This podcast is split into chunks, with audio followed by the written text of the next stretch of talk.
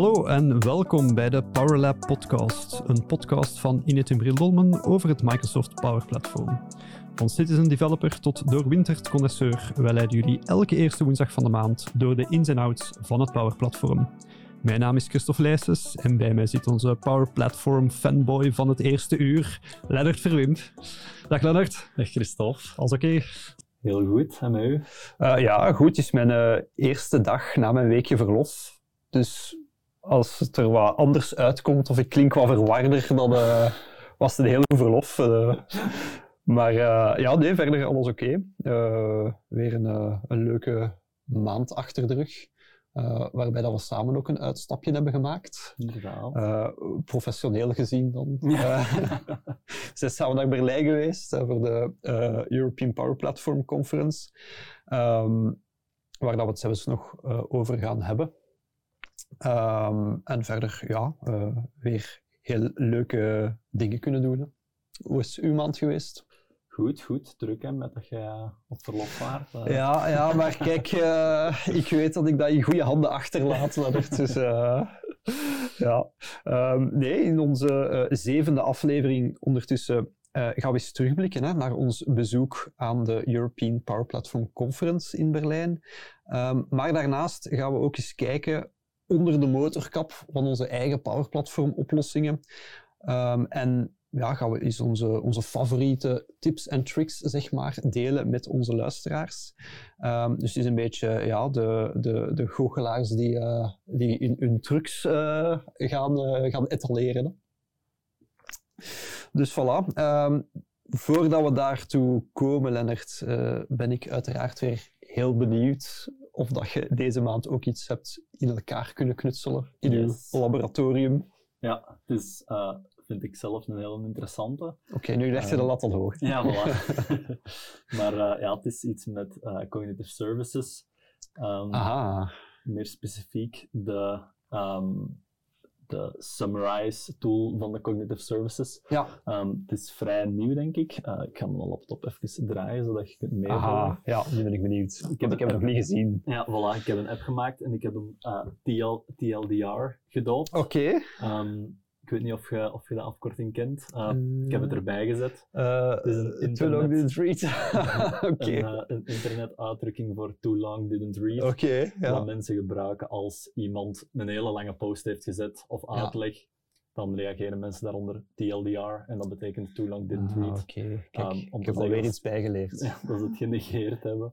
Um, maar ook bijvoorbeeld als iemand iets heel lang schrijft, zetten ze er zelf onder TLDR, dubbelpunt, okay. en dan eigenlijk een kortere versie van wat er erboven ja. wordt gezet. Dus als ik dat terugkrijg op een mail dat ik naar iemand gestuurd heb, dan, dan weet ik vanaf nu waar het voor staat. Ja. ja. voilà. Um, dus voilà, het staat er hier ook bij aanduiding van een samenvatting uh, van een online bericht of nieuwsartikel. Ja. Als we hier op start klikken, um, dus dat was het homescreen waar gewoon uh, de naam en de betekenis stonden. Als we op start klikken, dan zien we aan de linkerkant een aantal inputvelden. Um, bovenaan zien we een aantal zinnen in een samenvatting. Ja. En daaronder zien we tekst om samen te vatten. dus we kunnen eigenlijk een tekst gaan uh, plakken uh, of gaan schrijven. Um, en dan kunnen we kiezen van, kijk, voor die tekst die ik hier heb ingegeven, wil ik een samenvatting van zoveel zinnen terugkrijgen. Ah ja, oké. Okay. Uh, en die komt dan aan de rechterkant, uh, komt de samenvatting dan tevoorschijn. Oké, okay. dus iets heel lang qua tekst, dan denk ik aan ja, heel handleidingen of, of iets dergelijks. Of, voilà, ja, ja, inderdaad. Dus um, binnenkort. Um, ik ben een hondenfan. Um, okay. Maar ik wou toch graag al een keer bekijken van ja, wat moet ik zeker doen als ik een hond koop. Um, dus ik heb okay. hier een paar tips opgezocht. Ik heb hier een lijstje teruggevonden met 10 tips. Ja. Dat vind ik een beetje veel om te lezen. Dus ik ga dat hier kopiëren. Ik merk dat je het ook echt goed wilt doen voor een hond, sorry. Als 10 tips. Te veel. maar het is nogal veel tekst. Dus ja, ik snap ik, het. Ik snap het. het. Ja. Voilà. Uh, en dan klik ik hier op samenvatten.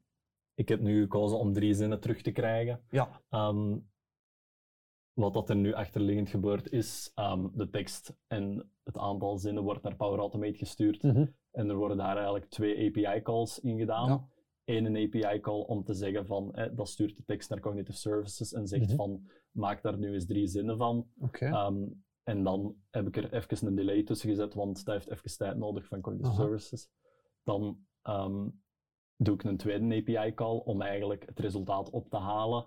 En dat stuur ik dan terug naar Power Apps. Ah ja, oké. Dus Ja. zoals we zien, ik heb een delay vrij lang gezet hier. Ik denk dat we het wel korter kunnen maken. Ja. Ehm, maar ja, daar kun je een beetje mee spelen. Ik denk dat dat ook afhangt van ehm, hoe lang dat een tekst is uiteindelijk. Ja, oké. Voilà.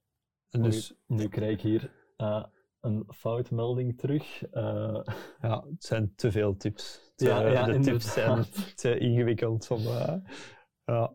Maar het eh, idee is wel, ehm, dus eigenlijk cognitive services, de summary module, waar dat je gewoon tekst naartoe kan sturen. Het wordt samengevat en krijg je eigenlijk een samengevat antwoord terug. Het is enkel in het Engels? Of Ja, ook- inderdaad. ja. Dus nu is het in het Engels. En wat dat er eigenlijk gaat gebeuren is, ehm, je ziet, hij geeft eigenlijk een array terug Mhm. met ehm, een bepaald aantal zinnen, dus drie bijvoorbeeld. En hij geeft daar ook eigenlijk een rangscore aan. Dus hij zegt Ah, ja, van, oké. ah, van 0 tot 1, en dus een Ja. komma-getal, of een percentage van, ah voilà, dus nu werkt het hier wel. Ja. was waarschijnlijk een issue met de flow.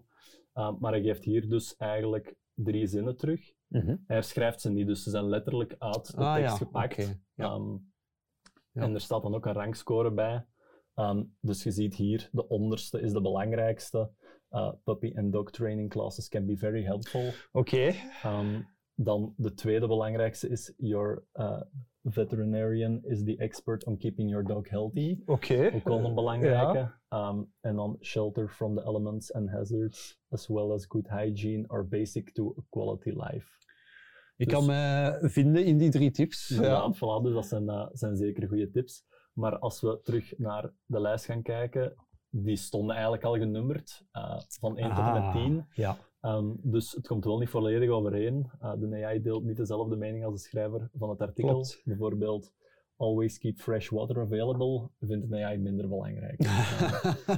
Maar ja. dat is misschien ja, ja. omdat dat een computer is. Ja, maar dan ook weer, dan gaat er iets mis met je hond en dan kunnen we ons terug naar de tweede belangrijkste tip, dat Ja, we naar de dierenarts moeten gaan. En dan gaat de Dus- dierenaar zeggen van, ah, die moet wel de snor kunnen drinken. Exact, dus- exact. Dus eh, ja, er zit enige logica in. Inderdaad. Ehm, je gaat ook zien, als ik hier nu eh, tien zinnen, of, of ja, laten we zeggen vijf zinnen van maak, ehm, die scores die gaan altijd hetzelfde blijven. Dus eigenlijk, Ah, ja, wat oké. er achterliggend volgens mij gebeurd is, hij geeft per zin een score. Ja, eh, en hij gaat dan gewoon de top eh, de hoogste eruit halen. Ja, ja, ja. Oké. Ehm, voilà, dus dat is mijn lijstje met tips. Oké. Ehm, dan om ook even mee te zijn eh, met de politiek. Macron heeft gisteren gewonnen en ik zie hier ook een nieuwsartikeltje van, maar dat is ook weer al veel tekst, dus ik ga dat even korter summarizen. Ja, Ehm, het is een eh, Engels artikel Ja. van, een, eh, van een nieuwssite. van de BBC. Ja, Dus gaan we nog eens samenvatten klikken. Ehm, en ja, er staat, er staat heel veel eh, tekst in, met hoeveel procent dat een is bijvoorbeeld. Ehm, en wat dat de, de tegenstander ervan vond en wat Ja. hij heeft gezegd in zijn speech. Ja. Eh, technisch vraagje, Lennart. Dus je hebt daarnet gezegd Power Automate flows, twee flows die de API gaan aanspreken van Cognitive Services. Zijn daar standaard connectors voor of moet ik dan met webservice calls en JSONs liggen Ja. parsen? Normaal gezien zijn er van de cognitive services vrij veel standaard API's. Eh, allee, of standaard connectors die dat we Ja. kunnen gebruiken. Ehm, maar voor deze bestond dat, voor zover dat ik had gezien, nog niet. Ah ja, oké. Dus moesten we Ja. wel echt met API-calls gaan werken. Ja, oké. Maar op zich, ja, dat is voor de, de doorsnee citizen development, eh, developer is dat misschien niet ideaal. Nee. Ehm, maar als je ooit al eens met een API hebt gewerkt, Mhm. dan valt dat allemaal best mee en ben je er ook wel Ja, snel ja, weg. klopt, inderdaad. Ondertussen heeft hij een resultaat, zie ik. Yes, dus we zien hier de belangrijkste is, he is the first sitting president in 20 years to be re-elected. Oké, Ehm, ja. dan, Goed weetje. Ja, inderdaad. Emmanuel Macron has won five more years as France's president after a convincing victory over rival Marine Le Pen, who nevertheless secured the far right's highest share of the vote yet. En dan als derde staat er ook bij, he won by eh, zijn percentage en dan eh, haar percentage Ja. greater margin than expected. Ja, Dus het belangrijkste zit er wel in. Ehm, ja klopt. Klopt, inderdaad. Geeft eh, inderdaad een aantal goede ja, eh, kernzinnen weer van, de- van het artikel. Hè. Voilà, inderdaad. Ja, Ehm, Initieel dacht ik ehm, als use case hiervoor te nemen om als ik op school een boekbespreking kreeg. Eh, ik ben niet zo'n lezer, dus dan zou ik graag ergens met een boek downloaden Ja. en die dan daar volledig in, plannen, eh, Ja. in plakken. Ja. En dan gewoon zeggen van kijk, tien zinnen en mijn boekbespreking is klaar. ja, Ehm, en ik heb dat ook uitgetest met een, ehm, een kort verhaal dat ik op internet Mhm. eh, heb gevonden. Ja. Ehm, maar dat verhaal was ook beschreven vanuit het verhaal ging over een artiest die iets had geschilderd. Ja. Eh, en zijn schilderij hing in een kunstgalerij. dan kwam er een vrouw aan eh, die dat daar naar keek en Ja. zich daar zo wat vragen bij stelde en zo. Al sinds het werd beschreven vanuit, of het was geschreven vanuit ehm, het, het oogpunt van de artiest. Mhm. En ik merkte dat daar de AI zo wat rare dingen mee, mee gaf. Ah, ja. Hij gaf ja. soms, ehm, zo, als er bijvoorbeeld zo, eh, een dialoog was tussen de twee personen, Ja, ja. Werd er met quotes en zo gewerkt. En de AI gaf dan zo halve zinnen terug. Ehm, Ah, oké. Ja. Uiteindelijk stonden er wel belangrijke... Allee, de kern stond er wel in, dat hij Mhm. een kunstenaar was en een Ja. schilderij en zo. Maar ja, de boodschap, zo de filosofische Ja. boodschap van het verhaal, Ja. ehm, had hem niet mee opgepikt. Ah ja, oké. Oké, ja. Ja, dus het is, eh, ja, is dan het, het, het verhaalconcept of de manier van schrijven dat dan toch niet zo... Ja, ik, ik denk inderdaad, hier merken we met die handleiding en met die tips, dat is echt gewoon, ja, je hebt tien tips met wat Ja. tekst erbij. En ja, hij pikt er een paar uit. Ja. Terwijl als ja, boeken zijn zo wat mooier geschreven. Ja, en ja, klopt. Context is daar ook heel belangrijk en ik denk dat hem daar niet zo goed mee om kan. We hebben het er in het verleden ook al over gehad, dat bijvoorbeeld sarcasme Mhm. niet opgepikt wordt door Nee, AI, klopt. of ja. meestal toch niet. Ja, Ehm, inderdaad. en eh, ja, ik denk dat dat een beetje hetzelfde is met ehm, ja, verhalen met een diepere betekenis. Ja, ja, ja, inderdaad. Ja. Maar op zich ja, kunnen we het wel gebruiken voor ja, gewoon teksten waar daar heel veel informatie in staat. Uh, want we hebben nu gedaan met een nieuwsartikel. Ehm, ik vind eigenlijk eh, alleen een beter resultaat geven dan de, het lijstje van 10 punten. Want ja, blijft ook een beetje eh, relatief waarschijnlijk wat dat belangrijk is voor Mhm. u, mij en, en voor, eh, voor het systeem. Ehm, maar inderdaad, bij, bij grote brokken tekst zoals het artikel, dan vind ik het wel interessant dat je ziet inderdaad drie kernpunten. En dan kan ik me wel inbeelden als je ehm, ja, bijvoorbeeld in een eh, fabrieksomgeving, ehm, waar dat je best wel heel wat instructies, of wel, ja, instructies moet je natuurlijk altijd eh, van, van het eerste tot het laatste uitvoeren. Ehm, maar bijvoorbeeld ja, eh, samenvattingen wilt van bepaalde handleidingen of Hmm. van ja, bepaalde informatie. Wat ik ook, ehm, ik, ik had het er van het weekend ook met, met een vriend over. En ehm, hij zei van, hij is nu aan het thesissen, uh, Mhm. mijn kameraad. En hij zei van, ja, dat zou wel goed zijn voor wetenschappelijke artikelen. Want nu, ja, hij is aan het dus hij is heel veel het documenten aan het doornemen en zo. zegt hij, dat is gigantisch lang.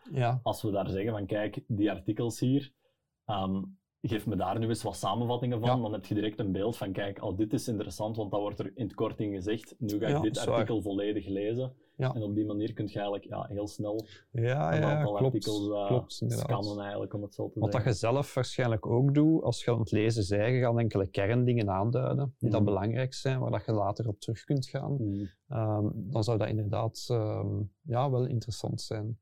Ehm, het is ook geen model dat je moet trainen. Hè. Het bestaat gewoon Ja. en je kunt het gaan gebruiken. Het is niet dat je moet zeggen dat is fout, dit is belangrijker of zo. Het is Mhm. echt zoals het er staat, is het bruikbaar. hè. Ja, ja, inderdaad. Ja. Ja, en eh, als je het zelf een keer wilt testen zonder al die API-calls en zo al direct eh, te gaan implementeren, ehm, er is ook een, eh, een interface beschikbaar online Ja. waar je gewoon tekst kunt inplakken en dan krijg je Ah, ja. resultaten ook zo terug zonder dat je eigenlijk iets moet gaan bouwen of coderen. Ja, ja. Oké, cool. Ja, interessant. Het is uh, het wel eens waard om daar ook andere dingen in te steken, eens te kijken wat lukt er wel, wat lukt er niet. Um, dus uh, ja, ik vind het, uh, het triggert mij, Lennart. Voilà. Ik, ik, wil er van alles gaan insteken om te kijken wat er uh, uitkomt. Um, top. Um, laat ons ja, misschien nog eens een paar weken teruggaan naar onze, onze trip in Berlijn dan. Ik had ja, daarnet al gezegd dat het ja, een, een, interessante driedaagse was. Hè. Dus dat, we, ja, dat het fijn was om dus echt een in-person event nog eens te hebben. Mm -hmm. um, zeker een conferentie van een aantal dagen. Uh, ja, dat toch al, al twee jaar geleden was uh, dat we dat hebben meegemaakt. Mm -hmm. uh, ik denk dat jij er nog naar eentje bent geweest, maar ja. dat was zo in, in halve corona-maatregelen. Ja, ja inderdaad. Ja. Ja. er had toen ook wel een aantal mensen afgezegd en zo. Dus het was wel echt merkbaar dat er, ja, dat, dat er toen nog veel coronaregels en zo waren. Ja. Terwijl nu ja, was dat allemaal niet meer het geval. Hè? Nee, dat was niet meer het geval. Um, het was ook de eerste conferentie in Europa die heel specifiek voor Power Platform bestemd was.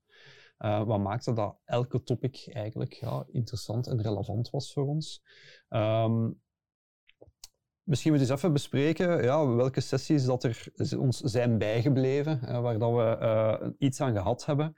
Um, voor mij persoonlijk het eerste waar ik aan denk was mijn rollercoaster experience met Power Up Portals dat ik gehad heb. Mm -hmm. uh, want de eerste dag gingen we naar een sessie van Nick Doelman, um, die um, op een heel amusante, humoristische manier ons de basisprincipes van Power Up Portals kwam uitleggen.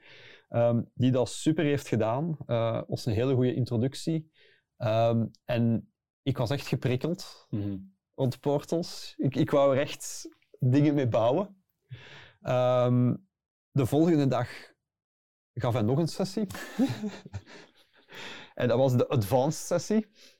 Um, en ik moet zeggen, ja, daar ben ik uh, ja, heel hard met mijn beide voeten terug op de grond gekomen. want daar ging het over hoe dat je Power Portals kon customizen. Uh, met liquid templates en allerlei um, dingen die veel te ingewikkeld waren voor mij.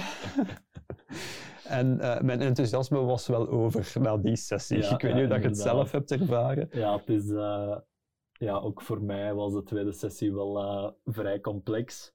Um, maar ja, het is, allee, hier was ook gewoon, want hij werkt, en Nick, Nick Doelman werkt ook voor Microsoft ja, zelf klopt, als content creator. Ja, ja inderdaad. Ja. En ja, je merkte wel echt dat hij de perfecte persoon is om zo'n sessie te geven. Hè. Dus super enthousiast ook um, dat terug fysiek was. Ja, en inderdaad. ja, hoe dat hem daar die eerste sessie samenklikte, die ja. portal, gedacht echt van wauw, dit is echt ja, ja, zo'n goed product. En het is zo makkelijk allemaal. En het is ook low-code ook. Ja, dat was echt inderdaad. zo van pagina's. Um, ik heb wat data in mijn dataverse, ik toon die hier even, een paar mm. kliks en het stond er. Ja, ja, inderdaad.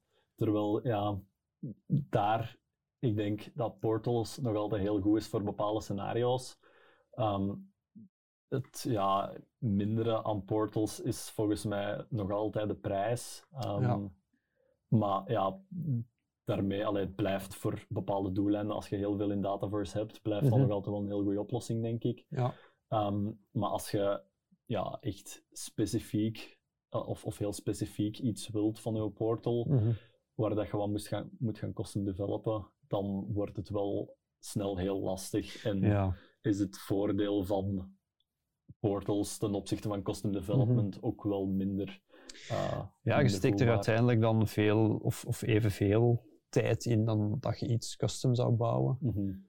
um, en dan inderdaad, ja. Ik denk wel dat er um, dat een interessante piste is voor als je uh, gewoon bepaalde informatie wilt tonen aan een klant of een externe mm. gebruiker of zo. Of dat je um, een, een, een, klein beetje informatie moet opvragen van die gebruiker. Dat hij gewoon een formulier krijgt wat info moet ingeven, klaar. En dan bijvoorbeeld ja, de status kan zien van zijn aanvraag of wat dan ook. Mm. Um, dan denk ik wel dat het interessant is dat heel snel bij, bij elkaar is geklikt. Um, het zit in Dataverse, dus je kunt er achterliggend van allerlei zaken mee doen, die dat ook weer heel snel ehm, te bouwen zijn, hè, met een Power Apps, Power Automate Flows er, erop loslaten en dergelijke. Ehm, maar inderdaad, van zodra dat je ja, meer complexere zaken gaat doen, gaat integreren ehm, met bepaalde ja, andere uh, applicaties, uh, of dat je bepaalde requirements hebt die dat niet kunnen binnen dat ja, low-code gegeven, dan denk ik inderdaad dat je uh, heel veel tijd kwijt bent. En dat ook iets heel specifiek is om heel specifieke kennis dat je moet hebben, mhm. zoals die Liquid bijvoorbeeld, mm dat niet zo laagdrempelig is als ja, een beetje CSS of, of, HTML of wat TypeScript of zo, mhm. dat, dat alles wel moeilijker maakt. Ja, maar je merkt ook uit zijn sessie dat ze er wel echt, alleen dat Microsoft er heel hard in aan het investeren is. Ja. Want dat ook vaak gezegd van, allee, zo om, om eigenlijk ja, toch bepaalde klachten, om het zo te zeggen, uh, die mensen hadden. Dat hem zei van ja, dat ga je in de toekomst wel verbeteren, we zijn er mee bezig. Dus ik denk, geef het nog een beetje tijd en dan gaat dat echt wel uh, al een pak beter zijn allemaal. ik eh. denk het ook.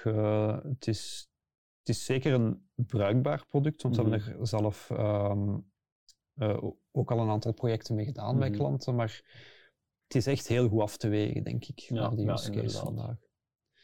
Ehm, ja, nog andere zaken die zijn bijgebleven, Lennart? Van, uh... vooral uh, de twee sessies die we hebben meegevolgd van Carmen Isowijn. Ja. die vond ik heel goed. Ik had ze nog nooit, allee, ik had er nog nooit een sessie gevolgd van haar. Mhm. Maar ik vond ehm, eigenlijk heel goede sessies in de zin van niet dat super complex was qua inhoud of zo, mhm. maar ze had een heel goede manier om ehm, ja, dingen die moeilijk uit te leggen zijn, toch op een goede manier voor te stellen, dat eigenlijk voor, iedereen, um, voor iedereen direct duidelijk is. Ja, klopt ook een aantal dingen die ik waarschijnlijk zelf ga gebruiken als ik uh, aan een starter bijvoorbeeld delegation moet uitleggen. Absoluut, ja. Is daar uh, een slide van gemaakt. Want ja, delegation, ik, ik weet wat het is en hoe dat ik het mhm. moet oplossen en zo. Ja. Maar om dat aan iemand uh, niet technisch bijvoorbeeld mm uit te leggen, is dat altijd alleen zo'n beetje ja, klopt, moeilijk. Klopt, inderdaad. En zij heeft dat dan voorgesteld op een slide, um, alleen op twee slides, wat dat wel en niet delegeerbaar is. Um, en ja, dat is op, op een supergoeie manier voorgesteld dat je denkt van ja, hoe ben ik hier zelf niet op gekomen? Ja, ja, inderdaad. Ja, um, ja want ze, haar ene sessie ging vooral over hoe kan ik uh, performante uh, canvas apps bouwen, um, die er ook ja, goed uitzien. Mm -hmm. uh, en dat was inderdaad rond performantie een van de puntjes uit het ja. hele delegation gegeven. Um, wat dat dan ja, binnen het performantiegegeven hoorde. En dan nog heel wat ja, tips, zeg maar, rond um, hoe kan ik mijn Power App ja, wat mooier maken. Mm -hmm. uh, waar we ook wel een paar nuttige dingen hebben uitgehaald. Ja, inderdaad. Ja. ja, het is ook... Um, het tonen vooral aan dat er heel veel mogelijk is. Um, het is nog altijd wel een beetje een prutswerk om het zo ja. ja helemaal aan te passen als je mm -hmm. dat voor elke knop in je applicatie wilt doen. Ja, een voorbeeldje dat ik mij herinner is dat ze daar een knop heeft gezet uh, met een icoontje bij Ehm, bijvoorbeeld als je naar mijn profiel wilt gaan en je wilt dat daar zo'n hoofdje boven staat. Ja. En je wilt eigenlijk dat het lijkt in een app alsof dat, dat mooi ene knop is. Mhm. Ehm, het is mogelijk en het zag er ook heel goed uit. Ja. Maar ja, dan het is iets minder snel dan gewoon een knop ja, toe te voegen waar dat profiel op staat. Ja, klopt, klopt, inderdaad. Ja. Um, ze gaf nog een andere sessie ook, samen met uh, Thomas Potjetek. En dan hoop ik dat ik de naam goed uitspreek die dat eerder ging rond debugging en mm. errorhandelingen. Ja, dat was ook een hele goede sessie. Ja. Ook de dynamiek tussen de twee vond ik daar wel tof. Uh, hij deed alles, dus Thomas deed alles van Power Automate. Ja. Uh, en Carmen deed alles van uh, Power Apps, ja. Canvas Apps. En ze switchten dan zo, elke keer na elk onderwerp. ja, inderdaad. Um, ja, maar dat het goed was om zo eens die try-catch patronen te zien, zowel in uh, Power Automate als in Canvas apps. Hmm. Ehm, hoe dat, ja, bepaalde errors toch opgevangen kunnen worden, hoe dat je daarmee kunt omgaan, um, zonder dat het eigenlijk de gebruiker al te veel negatief beïnvloedt. Uh, vond ik zelf wel interessant om dat eens te zien. Um, en ja, ook wel wat uh, ja, tips van Power Automate flows sommige daarvan dat, dat zo simpel zijn Mhm. dat je denkt, ja, waarom ben ik daar zelf niet op gekomen? Waarom doe ik dat nog niet? Ja. Ehm, bijvoorbeeld als je flow faalt, om, om daar eh, op, een, op een makkelijkere manier mee te werken dan heel die flow constant terug te gaan, opnieuw lanceren en al die stappen te gaan eh, doorlopen. Mhm. Ehm, ja, het zijn ook enkele heel goede tips hoe dat je gewoon dat stukje van je flow eh, kunt gaan debuggen. Mhm. Dus dat, dat is me ook wel bijgebleven. Ja, inderdaad. Ook een ander concreet voorbeeldje eh, van in Power Apps is om eh, ja, tijdens het debuggen bepaalde stukken van je code ja, uit te zetten, bijvoorbeeld. Ja. hè, om als, je echt een heel, als je heel veel lijnen code hebt geschreven en je wilt een specifiek stukje uittesten, dat je dat met comments ehm, Ja, kunt gaan, eh, ja, kunt gaan schrappen tijdelijk. Natuurlijk, ja, ik wist hoe dat je comments toevoegt, ja, maar ja, het is natuurlijk handig om, allee, je moet er maar aan denken Ja, om dat ja, dan absoluut. te doen. absoluut, inderdaad. Ja. Ehm, daarnaast hebben we heel veel sessies gezien rond ALM. Mhm. Application Lifecycle Management. Ehm, ja, ik, ik wist dat het bestond. We zijn er zelf ook al vaak eh, dat het ter sprake komt of dat we ermee bezig zijn. Eh, maar ik wist niet dat dat zo'n big topic was. Mhm. Ja, want we hebben ja, best wel een aantal sessies ervan gezien, Mhm. eh, waar iedereen ook wel zo, ja, wel zijn eigen approach of zijn eigen eh, filosofie erbij had. Mhm. Ehm, wat dat ehm, ja, is bijgebleven, is, is dat je het eigenlijk ehm, van, van heel eenvoudig eh, in Azure DevOps kunt steken, waar dat gewoon een paar ja, kliks is dat je eigenlijk moet doen om een bepaalde oplossing naar een ander environment te gaan kopiëren. Tot, ehm, ja, we hebben bijna volledig geautomatiseerde processen gezien, hè, waar dat heel wat verschillende pipelines opgezet waren, die daar automatisch dingen gingen gaan checken, bekijken, ehm, eh, ja, gaan verplaatsen naar andere environments en dergelijke. Mhm. Ehm, ja, indrukwekkend wel om dat allemaal te zien. Ja, voilà, inderdaad. Ik denk ook dat bij ALM nog altijd voor ons, eh, omdat het nog altijd low-code is, Mhm. Dat nog altijd belangrijk is om de afweging te maken van welk, allee, hoeveel procent van de totale, van het totale Ja. project willen we hier eigenlijk gaan spenderen aan ALM. Want natuurlijk, als je ehm, met drie omgevingen werkt en het is een appje dat op vijf Ja. of tien dagen gebouwd is, Ja, klopt. dan verlies je evenveel tijd met, met ALM dan om het gewoon ja, Ja. twee omgevingen bijvoorbeeld of in één omgeving te deployen. Ehm, dus ja, daarmee dat iedereen volgens mij ook zo'n beetje zijn eigen ding doet, omdat iedereen Ja. een beetje andere noden heeft daar. hè. ja het is inderdaad wel zo dat ja, het hangt vaak af van ja, de app dat je bouwt. Hè. Zoals je Mhm. zelf zegt, als het iets is dat super eh, business critical is, ehm, wat dat ook ja, heel wat functionaliteiten heeft, dan is het al logischer dat je dat gaat doen dan ja, voor een, een appje waar dat je, ehm, eh, weet ik veel, eh, dat je af en toe opent op je smartphone en eh, waar dat je iets kunt inzetten dat in een plannertaak terechtkomt, ik zeg maar Mhm. iets. Ja, daarvoor gaat je geen ehm, heel ALM-scenario opzetten. Maar het was wel eens interessant om het te zien. Ja, het, ging, het ging heel uitgebreid soms, ook echt Mhm. veel te ver dan dat ik kon snappen. Ja. Maar, maar het was wel, ja, het is, het is goed om te weten dat het, dat het er is, dat het leeft. ehm, en, en ja, dat het werkt ook gewoon. Mhm.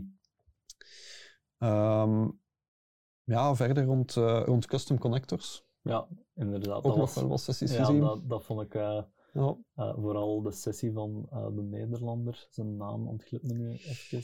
Ehm, Ehm, dat vond ik wel een heel goede sessie met de. welke API was het weer? Eh, ja, de Chuck Norris, Chuck eh, Norris API. API, ja. ja, inderdaad. Ik kende hem nog niet, Nee, maar eh, nu al gedoopt tot mijn favoriete API. ja, inderdaad. Hoe dat het werkt is, ehm, je kunt een call doen, ehm, je kunt een API aanspreken om eigenlijk een Chuck Norris quote, een. Chuck Norris grapje terug te krijgen. Ehm, je hebt verschillende categorieën die je dan ook kunt gaan opvragen. Ja. Je kunt je een quote van een bepaalde categorie gaan vragen. Ehm, en daar had hem dan eigenlijk met een custom connector ehm, een, een, ja, een sessie van gemaakt. Hè. Ja, Die sessie was heel goed, omdat ja, hij heeft eigenlijk op de drie kwartier die hem had, Ja. ehm, ja, een volledige ja, applicatie, om het zo te zeggen, gemaakt Ja. met de custom connector. En uh, ja, de API was zo simpel dat je daar ook niet echt uh, veel kennis over moest hebben nee. om, uh, om toch mee te zijn met de sessie. Hè? Ja, inderdaad. Dus het was, um, en want het is uiteindelijk het is, het is een website, en Chuck Norris um, tot IO, denk ik dat het mm. was. Um, publieke API, dus je hoeft je niet te authenticeren of zo. Dus het is heel laagdrempelig. Um, en ja, natuurlijk kun je als je een beetje uh, van IT kent, kun je wel gewoon die call rechtstreeks doen. Krijg je een JSON terug en kun je daaruit je code halen. Um, maar natuurlijk is dat niet low-code. Mm. En dus dat was het idee, we maken onze eigen connector zodanig dat een gebruiker gewoon in zijn Power, of Power Automate of zijn Power Apps uh, het, uh, het connectortje kan slepen. Um, ik denk een categorie kon kiezen dat erin uh, in stond. En dan ja, kreeg je eigenlijk um, de Chuck Norris code terug. Um, en ja, inderdaad, het ging heel snel. Het werkte goed. we hebben er andere sessies gezien die daar wel iets uitgebreider waren, mm waar dat je niet met een publieke API zat, waar dat je moest authenticeren. ja, dan en dat weten we uit eigen ervaringen ook uh, binnen het team, dat daar soms uh, al wel wat ja, mis kan gaan en dat het allemaal wel iets complexer wordt. Zeker als dan uw webservice ook nog eens on-premise staat mm. en je moet daar eigenlijk uh, via de cloud ook nog eens aan kunnen. Dus dat maakt het allemaal wel iets complexer. Mm. Maar in die end werkt het wel altijd. Ja. En had je wel altijd een connector en Um, ik denk dat dat ook wel de low-code mogelijkheden, vooral naar citizen developers toe binnen een organisatie, enorm vergroten. Hmm. Want je hebt nu al heel veel connectors die standaard aanwezig zijn. Als je dan ook nog eens heel makkelijk je eigen connectors kunt maken, ja, dan dat is als organisatie echt wel uh, ja, van immense waarde, denk ik. Ja, inderdaad. En de custom connectors kunnen ook zowel in Power Automate als Power Apps gebruikt worden. Dus naar herbruikbaarheid toe als dat iets is wat je vaak aanspreekt, dan ja. uh, bespaart je dat ook wel een pak tijd op uh, lange termijn. Ja, klopt. Klopt, inderdaad. Um, ja, dus al bij al was het een, uh, een goede conferentie, denk ik. Hè. Ja, ik ben zeker wel geslaagd. Ik ben wijzer teruggekomen. Um, waarbij dat, ja, een van de belangrijkste dingen die ik heb onthouden Windows V was. Ja. ja, ik ken hem al, maar inderdaad. Ja, dus, uh, voor mij een nieuwe wereld opengegaan voor de luisteraars. Ik uh, laat jullie hem zelf ontdekken, want het is ja, echt een, een openbaring geweest. voilà. um, Oké, ja. Um, het, het topic Berlijn hierbij afsluiten, Lennart. Um, maar daardoor zijn we ook wel aan het denken geweest. Ja, eigenlijk uh, doen wij ook wel vaak dingen binnen onze eigen op, uh, applicaties dat we bouwen op een bepaalde manier. Um, en is dat misschien ook wel eens nuttig om dat te delen met de luisteraars. Dus ja, vandaar de, deze ja, misschien iets specialere aflevering, waarbij dan we niet naar één specifiek topic gaan, maar gewoon een keer eens ja, uh, onder de motorkap gaan kijken van onze eigen oplossingen die we bouwen. Um, waar dat we uiteindelijk tot ja, een tiental tips zijn gekomen die dat voor ons eigenlijk onmisbaar zijn als we oplossingen gaan bouwen. Uh, en ik ga zelf van wal steken, want voor mij ben een absolute favoriet uh, zit hem in Canvas apps. Um, en dat zijn de X en Y properties. En je weet, ik ben gek van een mooi design. Um, en uh, pixel perfect uh, componentjes. En dan vind ik die X en Y properties ja, onmisbaar. Uh, mm. Ik positioneer al mijn elementen met die X en Y waarden. Um, dus om het ja, makkelijk uit te leggen, de X en de Y waarden op ja, een, een as, zeg maar. Um, waarbij dat je de horizontale en de verticale positie van een element kan bepalen. En op die manier eigenlijk um, ja, je elementen kunt gaan uitlijnen. Ja. Um, het prachtige daaraan vind ik, is dat je ook dat je niet enkel absolute waarden moet meegeven. Dus je moet niet zeggen um, x-waarde is op 10 pixels, dus dan gaat die uh, eh, 10 pixels van de linkerkant staan en de y-waarde is ook 10 pixels, staat die 10 waarde van de bovenkant. Maar dat je ook relatieve waarden kunt meegeven. Mm. Dus de mensen die in, um, ja, in HTML en CSS-wereld uh, eh, gezeten hebben of nog altijd zitten, die gaan dat wel herkennen. Ehm, relatieve waarde ja, ten opzichte van andere componenten bijvoorbeeld. Ik kan zeggen, ik, wil, ik heb hier vijf tekstboxen onder elkaar en ik wil dat die alle vijf 10 uh, pixels van de linkerkant staan. Kan ik de eerste box op uh, 10 zetten, maar alles wat eronder komt, kan ik gewoon verwijzen naar de x-waarde van die eerste. Uh, en het grote voordeel is dan, als ik plots bedenk, ah, ik wil dat eigenlijk 20 pixels, hoef ik gewoon die eerste maar 20 op 20 te zetten en alle andere waarden eronder, die schuiven automatisch mee op. Um, dus dat is interessant. Maar vooral ook voor uh, responsive weergaves. Mm. En dus als u uw scherm eigenlijk gaat scalen, um, ja, dan kun je uh, bijvoorbeeld zeggen, ik, wil dan niet op 10 pixels, maar op 10% van mijn linkerkant. Of ik wil um, dat als hij de volledige weergave is, dat hij um, ja, 25% staat. Als hem kleiner wordt, dat hem de volledige uh, breedte in beslag neemt. Dus dat vind ik wel, ja, voor mij maakt dat, uh, maakt dat mijn apps ja, veel, uh, veel mooier, veel, veel nauwkeuriger, mm -hmm. zeg maar. Ook ja, als je de marges tussen, stel ik heb, ik heb drie knoppen onder elkaar en ja. ik wil dat die allemaal even ver van elkaar ja, staan, klopt. kun je voor een tweede gaan verwijzen naar de i-waarde van de eerste, ja. plus de hoogte van de eerste, ja, plus bijvoorbeeld zaken, 20. En dan staan ze allemaal Ja. 20 uh, Ja. Met 20% witrand. Ja, ja tussen inderdaad. Of een elementje mooi in het midden Voilà. gaan aligneren ook. Hè. Want dat is dan ook weer afhankelijk van de breedte van je scherm. Dus als je iets op je, je laptop opent, ja, de waarde van daar in het midden is anders dan de, de x-waarde als ik hem op mijn smartphone ga openen. Dus ook daar kun je mee, ja, en, en het klinkt nu misschien heel uh, wiskundig allemaal, um, maar als je erover nadenkt is het heel simpel. Gewoon, je neemt de breedte van je scherm, um, en dus gewoon de, de naam van je scherm, punt uh, size denk ik. Um, Punt wit, ja. En dan uh, heb je de, de breedte van je scherm. Um, kunt je delen door 2, zit je in de helft. En dan moet je je componentje natuurlijk ook delen door 2. Mm. Um, en dat op dezelfde waarde zetten. En dan uh, heb je altijd je element mooi in het midden. Ja. Dus je kunt er prachtige dingen mee doen. Maar Dus dus als, je moet er eh, niet voor kunnen coderen, want het is low-code. Maar je Voilà, moet er wel je moet wel, eh, inderdaad, je moet een beetje wiskundig uh, mee zijn. Ja, maar dat is uh, denk ik wel ja, mijn favoriet. Ik weet niet dat jij- jij ook met die XNI-waardes werkt. Ik doe dat voornamelijk wel ehm, voor inderdaad iets mooi in het midden te zetten of de marges Ja. tussen verschillende items in het midden te zetten. Uh, maar voor deze aflevering ben ik ook eens op zoek gegaan en heb ik eigenlijk nog een hele goede tip gevonden die dat ik zelf nog niet wist, maar Aha. zeker wel ga gebruiken in de toekomst. Ehm, als je bijvoorbeeld een knop, stel je hebt heel veel componenten op je scherm staan, als je een knop ergens op een bepaalde plaats wilt gaan zetten, Mhm. gaat PowerApps altijd proberen om dat ergens met te matchen of om dat, ja, Ja. probeert dat dan zoals snap-to-align-achtig op de juiste plaats, dat dat Ja. gelijk staat met een andere component. En vaak op de verkeerde plaats. Ja, voilà, inderdaad. Als je met heel veel componenten zit, Ja. dan zeg je van, ja, ik wil dat hier nu vijf pixels lager en dan springt hem naar de volgende waar dat veel inderdaad. lager staat. Dat kun je dus ja, oftewel aanpassen aan met de i-waarde, Ja. eh, zoals, zoals we net al besproken hadden. Maar je kunt ook, als je de component aan het verslepen bent, alt ingeduwd houden Mhm. en dan, gaat hem, dan kun je het hem vrij bewegen. Dus dan probeert hem zich Ah, niet meer vast te zetten aan Ja. een andere component. Ja. Dus dat is een, een hele kleine tip, maar wel echt een super handige. Ja. Ehm, ja, die ik zeker wel ga gebruiken.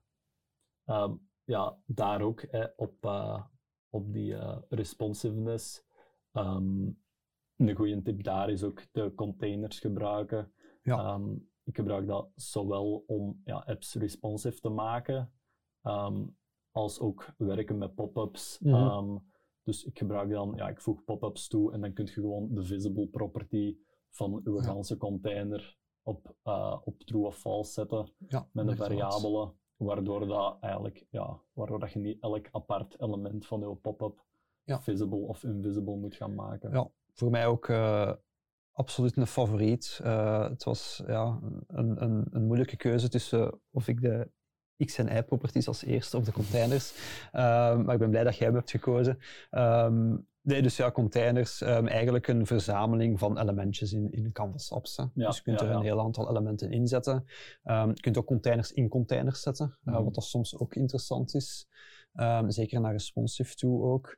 Ehm, daar gebruik ik het ook vooral voor, voor responsiveness. Mhm. Eh, dus voor te zorgen van een hele container eh, moet een beetje ja, meeschalen met het scherm. Ehm, dan gebruik ik containers ook. ehm, of voor bepaalde ehm, ja, secties eh, niet visible te maken. Of net wel visible al naar gelang. Het, het gebeurt soms dat je bijvoorbeeld, als je een bepaald checkbox aanvinkt, eh, dat er dan nog wat extra waardes of extra velden of zo moeten komen. Daarvoor gebruik ik die containers ook wel. Mhm. Ja, ja, inderdaad. Ja. En eh, loading spinners, daar gebruik ik het ook voor. Ah, ja. Stel, ik heb eh, iets wat ik, ja, ik heb iets gebouwd waar ik op voorhand van weet dat dat wel eens een paar seconden kan duren vooraleer dat die data bijvoorbeeld allemaal ingeladen Ja. wordt. Ehm, dan maak je ja, eigenlijk op dezelfde manier als een pop-up een, ehm, een container aan. Eh, je zet dan de fill property op grijs, hè, zo half doorschijnend grijs bijvoorbeeld. En je voegt daar een afbeelding aan toe uh, met een gif van een loading spinner bijvoorbeeld, Ja, ja. dan kun je gewoon eigenlijk in je app gaan zeggen, ehm, als ik op die knop duw, waar dat al die uh, acties dan in gaan gebeuren, zet eerst de loading spinner op true, Ja. zodat de gebruiker de input heeft van oké, PowerApps is aan het Ja, nadenken. is bezig met iets. Ja, Ja. voilà. En dan op het einde zeg je loading spinner false.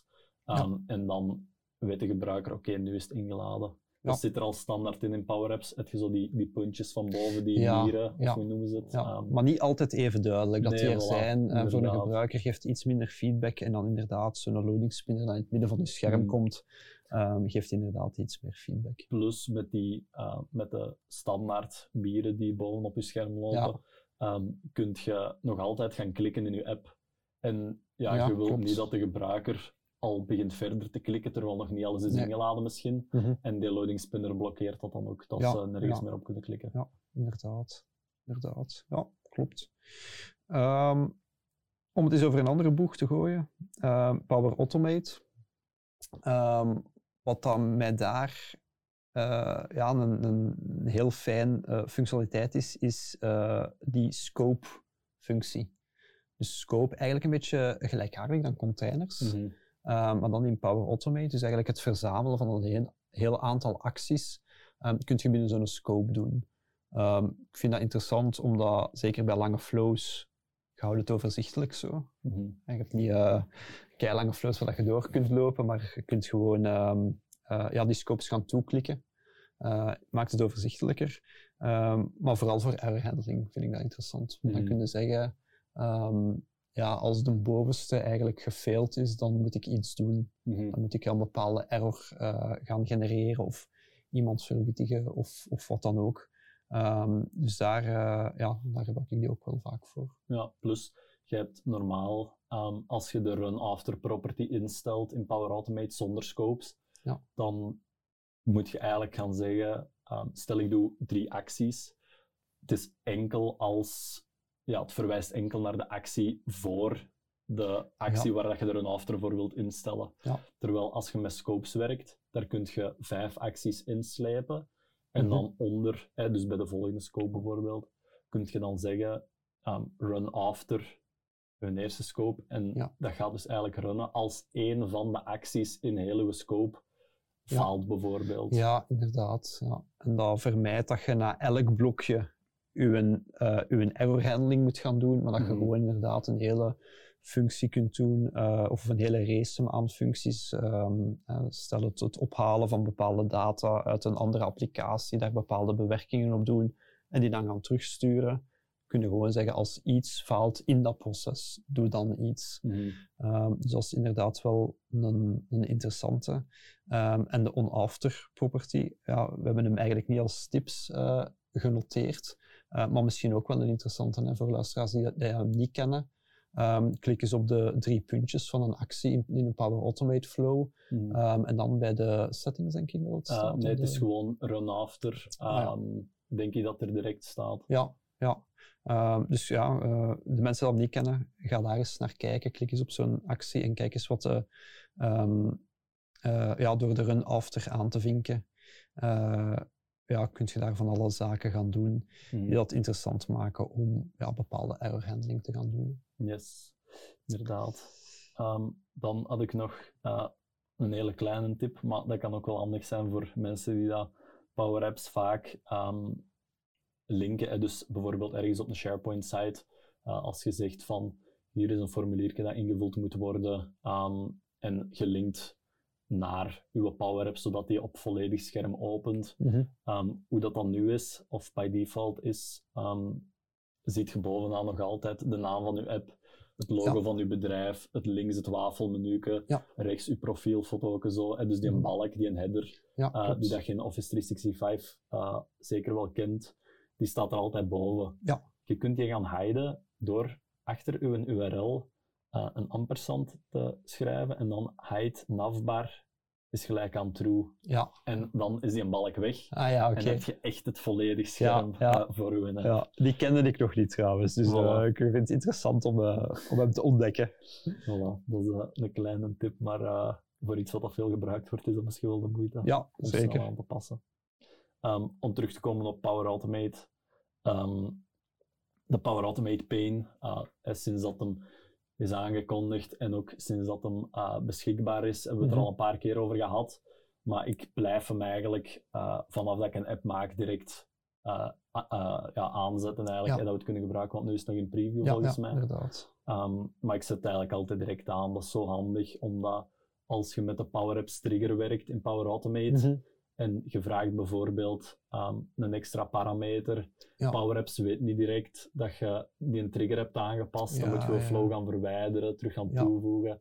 Terwijl als je met die Power Automate pane werkt en je saved en je slaat die pane, dan wordt dat automatisch opnieuw toegevoegd volgens mij. Ja. Want Power Apps pikt dan direct op van ah, er is een extra Ja, ja. Ehm, Veel een betere integratie. Ja, Ja. inderdaad. Ja. inderdaad. Ja, het is, eh, het is eentje dat ik zelf eh, nog niet geprobeerd heb, moet ik zeggen. Mhm. Maar eh, ja, het is gewoon niet meer zo die, ehm, ja, dat gegeven van naar een andere tab eh, dat je dan Mhm. ineens krijgt, waar je Power Automate in opent en je moet daar dan dingen gaan doen. En dan Mhm. inderdaad ehm, over en weer gaan klikken tussen, die, tussen uw, uw app en uw flow. Ehm, ik neem wel aan dat dat ja, het, het eh, veel makkelijker maakt als het Mhm. gewoon in één mooi overzichtje zit. Ja. Ehm, ja, voilà, inderdaad. Het is zo meer een geheel in plaats van twee aparte dingen. Het enige wanneer ik het niet gebruik, is dat ik echt de flow wil gaan troubleshooten, een Mhm. complexere flow. Ja. Echt Power Apps en dan direct terug in Power Automate wil gaan kijken en Ja. heel veel switch heen en weer. Mhm. Dan is het nog altijd wel makkelijker om ehm, uw flow in een aparte tab te openen. Ja. Ehm, om ze desnoods ja, naast elkaar op je scherm te zetten. ja, inderdaad. Maar voor de rest uh, zeker een goede toevoeging van Microsoft. Ja, absoluut. Um, dan ook ene, een tip die ik uit de sessies heb geleerd uh, van de conferentie, is om de delegation limiet te verlagen mm -hmm. om je formules te gaan checken. Ja. Want ja, de mensen die al wel met Power Apps, Canvas apps hebben gewerkt, Mhm. mm -hmm. um, die zullen de delegation warning zeker wel kennen. Ja. Um, bij default staat die ingesteld op 500 items. Ja. Maar afhankelijk van hoe dat je formules juist bouwt, geeft hem u niet altijd de error. Mm -hmm. En als je dus wilt gaan checken van, ja, krijg ik nu alles terug of niet? Is, is, nu, is mijn functie nu delegeerbaar? Ja, klopt. Um, normaal gezien moet je dan ja, een lijst voorzien met 500 items. Ja. Maar dan is het natuurlijk moeilijk om te gaan checken van, heb ik ze alle 500 teruggekregen? Ja. Um, dus dat is een beetje een gedoe. En dat is weer zo'n tip die iemand had gegeven, dat ik dacht van, ja, hoe, hoe kwam ik Ja. daar zelf niet op? Ja, ja. Want ik wist dat je van 500, dat je daar 2000 We gaan hem altijd maken. verhogen. Hè? Ja, Want je komt op die 500 limiet, dan denk je, ah, ja, ik ga dat even verhogen en dan los ik daar de, die delegation warning wel op. Dus verhogen wisten we, maar inderdaad, verlagen. Voilà, dus dan zet je die op bijvoorbeeld uh, 10 of 5. Ja. En ja, dan moet je gewoon in je, in je lijstje 20 items aanmaken. Ja, exact. En dan zie je direct van, ja, krijg ik er nu 5 terug of krijg ik er nu 20 terug? Ja, inderdaad. Dus uh, dat is ook, uh, ook wel echt een hele goede, vond ik. Ja, zeker. Um, eentje dat ik zelf ook nog wil aanhalen, Lennart, um, en die heb ik van u geleerd, uh, Mhm. waarvoor dank. Uh, maar dat is de set en de clear collect um, functies in Canvas apps. Mhm. Ehm, vooral dan om ja, data lokaal te gaan cachen. Mhm. Dus wat dat je soms hebt, is dat je met bepaalde data werkt in je Power App. Ehm eh, komende van een Dataverse bijvoorbeeld, eh, tabel waar dat, eh, ik zeg maar iets, eh 5000 items in zitten. Ehm, en je hebt die op een aantal schermen nodig, ja, om te vermijden dat je die op elk scherm moet gaan terug gaan inladen. Ehm kun je die set en die clear collect eh, functies gaan gebruiken om ja, het ene keer in te laden. En bijvoorbeeld als je de app opstart, eh, en nadien eigenlijk door heel je schermen gewoon te gaan hergebruiken. Mhm. Uh, dus dat, naar performantie toe ja, vind ik dat um, een, een heel fijne manier van werken. Mhm. Ook daarbij, um, je kunt dat ook gaan doen als bijvoorbeeld, eh, stel ik heb hier, uh, we hebben een, een app voor bepaalde tickets of zoiets um, Ja. te gaan oplossen. Stel ik moet mijn tickets enkel zien in mijn app, hè, zoals Ja. het waarschijnlijk altijd is. Mhm. Maar om een of andere reden zit het in de SharePoint-lijst, kan ik wel alle tickets zien. En voor moest ik er een Ja. gaan opzoeken bijvoorbeeld. Ik wil natuurlijk, als ik mijn app open doe, en in eigenlijk alle schermen, wil ik gewoon enkel mijn tickets zien. Mhm. Kun je gaan zeggen van, oké, in plaats van dat ik overal in mijn gallery opnieuw naar de op de data source moet gaan filteren Ja. naar mijn items, kun je dat in een on-start doen. Exact, Zijn alle ja. tickets ingeladen en moet je niet elke keer opnieuw die filterfunctie gaan Ja, uitvoeren. klopt. En heb je die gewoon in de collectie zitten. Ja, inderdaad. Ehm, is natuurlijk enkel maar nuttig wanneer dat de data ja, tijdens het gebruik niet wijzigt. Mhm. Anders moet je ja, toch weer ze opnieuw gaan ophalen. Ja, en dan, Je kunt er wel ergens een manuele refresh-knop in zetten, dat de functie inderdaad. gewoon nog eens een keer uitgevoerd wordt. klopt. Maar dat is dan wel weer een manuele actie. ja, dat is waar. Ehm, maar dat is, eh, ja, vind ik zeker nuttig, vooral als je met eh, grote eh, databronnen werkt. Ja.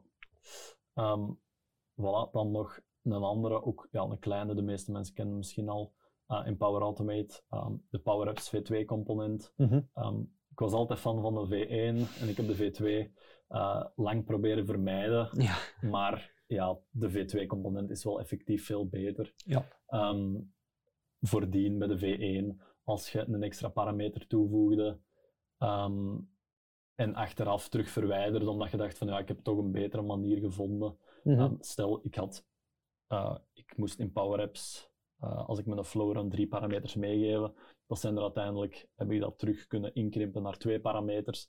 Ja. Power Automate gaf dat niet terug. Hij Mhm. bleef die drie parameters vragen, omdat die Ah, ja, ergens in het geheugen zaten. En hij dacht van, ja, hij moest het toch maar eens terug nodig hebben, dus ik blijf het elke keer vragen. Waardoor dat je in Power Apps vaak ja, dan een lege parameter of zo gewoon meegaf, Mhm. om te zeggen van, ja, ik gebruik hem toch niet. Ja. In de V2-component geeft je effectief heb je een mooie interface van, ik wil eh, drie parameters. Ene van eh, het type tekst, ene nummer. Ja. eh, en je kunt er ook ehm, file, je kunt ook een file type vragen. Ja. Wat dat dan weer gemakkelijker maakt als je files via Power Automate ergens wilt gaan Ah, wegschrijven. ja, ja, oké. Ja. Uh, dus veel mogelijkheden. Ehm, niet gigantisch veel verschil met de V1, maar toch wel Mhm. genoeg om, eh, om er zeker eens naar te kijken. Oké. Ehm, en dan als eh, tiende tip zitten we bij ja, het toevoegen van eh, custom afbeeldingen. Mhm, Ja, Ehm, dat is eigenlijk, ehm, je hebt een site, allee, of ja, een blogger. Mhm. De meeste mensen gaan hem misschien wel kennen, of zijn icoontje toch al zeker wel van zijn kat, eh, of een kat. Matthew uh, Devaney, als ik het goed Ja. uitspreek. En hij heeft eigenlijk ehm, 2000 gratis Power-Apps icoontjes Ja. gemaakt, die dat je super makkelijk kunt gaan toevoegen in je Power-App. Oké. Dus ja, zoals de meeste mensen wel weten, hebben we al een aantal icoontjes beschikbaar, eh, Mhm. standaard, die dat we kunnen gaan toevoegen. Ja. Op zijn site kun je eigenlijk een icoontje gaan kiezen. Je hebt echt ja, 2000, dat is gigantisch Aha. veel icoontjes Ja. voor van alles en nog wat. Eh, je kunt een kleur gaan kiezen, in welke kleur dat je je icoontje wilt. En dan moet je een blokje tekst, ja, een blokje code Mhm. kopiëren. En dan in je Power App moet je een afbeelding gaan toevoegen. En als afbeelding source moet je dat Ah, stukje tekst gaan plakken. Ja, En dan heb je je icoontje daar beschikbaar.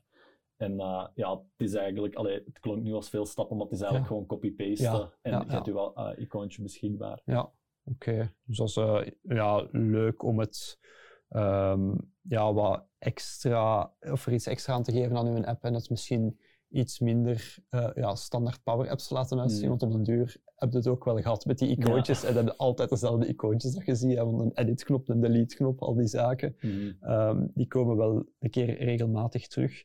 Ehm, plus dat je er ja, gewoon veel meer hebt. Hè. Dus dat, Mhm. je, eh, dat je wel wat, eh, wat creatiever kunt zijn met je icoontjes. Mhm. Ehm, dat waren onze 10 tips en tricks, Lennart. Maar ehm, er is een bonus tip, want eh, je hebt deze ochtend nog een extra tip toegevoegd, waardoor dat we aan 11 zitten. En ik ben te koppig om mijn titel te wijzigen. dus hebben we 11 tips, Lennart. Geef hem onze Alright. bonus tip. De bonus tip is de integraties met Power BI en AI Builder. Ja. Ehm, die heb ik toegevoegd omdat we eigenlijk Power BI niet genoeg in de bloemen zetten. eh, Ja. Eh, we spreken er bijna nooit over. Nee, maar klopt. ja, het is wel degelijk deel van het Power Platform. Ehm, en de integratie is gewoon supergoed als je ehm, de Power BI licentie hebt, de extra licentie. Ja. Dan kun je gewoon je tegels gaan toevoegen en gewoon grafiekjes uit eh, een dashboard gaan toevoegen en tonen in je Power App. Ja, Ehm, inderdaad. dan AI Builder. Je hebt een aantal componenten beschikbaar out of the box. Ehm, in Power Apps die dat super gemakkelijk te configureren zijn. Ehm, en ja, het, het bevordert het ook gewoon, of, of het maakt het heel interessant voor de gebruikers om daar toch eens een keer naar te gaan kijken, om het eens een keer uit te testen en zo. Want Ja. het is echt heel snel opgezet. En eh, ja, je kunt, er, je kunt er heel veel mee. Het is heel krachtig. Ja, ja. Dus die twee mochten zeker niet eh, onderbreken. Ja, klopt. Ehm, dus ik onthoud, we zeggen te weinig over Power BI, dus we moeten eens een Power BI aflevering maken. Mhm. Dat is goed. Eh, ehm, ja, een samenvatting geven van al onze tips ga ik niet doen, Lennart. Ehm, ik ga wel mijn favoriet eh, nog eens aanhalen, de Mhm. XNI-properties, om mooi te kunnen aligneren van componenten en ook het responsive gegeven wat Mhm. makkelijker te maken. Wat is uw favoriet? Ik denk, eh, ja, er zitten er een paar tussen, Ja. eh, zoals die alt ingeduwd houden en zo, omdat ik die nog niet kende, dat die wel echt Ah, ja. super interessant zijn. Ja, Maar ik denk, ehm degene dat ik waarschijnlijk het meeste ga gebruiken, ehm, is eh, de delegation limiet verlagen. Ehm, ja, omdat, ja, dat, dat maakt het gewoon echt werkbaar. En als je je apps delegeerbaar maakt, dan zijn ze veel beter future-proofed. Ja. En ja, dat is denk ik de interessantste en ook de nuttigste. ja, ja klopt. Oké, dan eh, zijn we erdoor, Lennart. Dan bedank ik u alweer voor uw bijdrage, voor uw aanwezigheid eh, en voor het bouwen van eh, een, alweer een prachtig experimentje. Ehm, en dit was de PowerLab podcast, een podcast van Inetum Lolmen over het Microsoft Power Platform. Bedankt om te luisteren. Vergeet niet te abonneren op je favoriet podcastplatform en bezoek realdolmen.com slash powerlab voor alle resources en links die we tijdens de aflevering hebben besproken. Heb je zelf ook vragen rond het Power Platform of wil je een specifiek onderwerp aan bod laten komen? Vul dan het formulier in op de website of stuur een mailtje naar powerlab.realdolmen.com en wie weet bespreken we binnenkort jouw suggestie. In de tussentijd experimenteren wij lustig verder en horen we jullie heel graag volgende maand terug. Tot dan!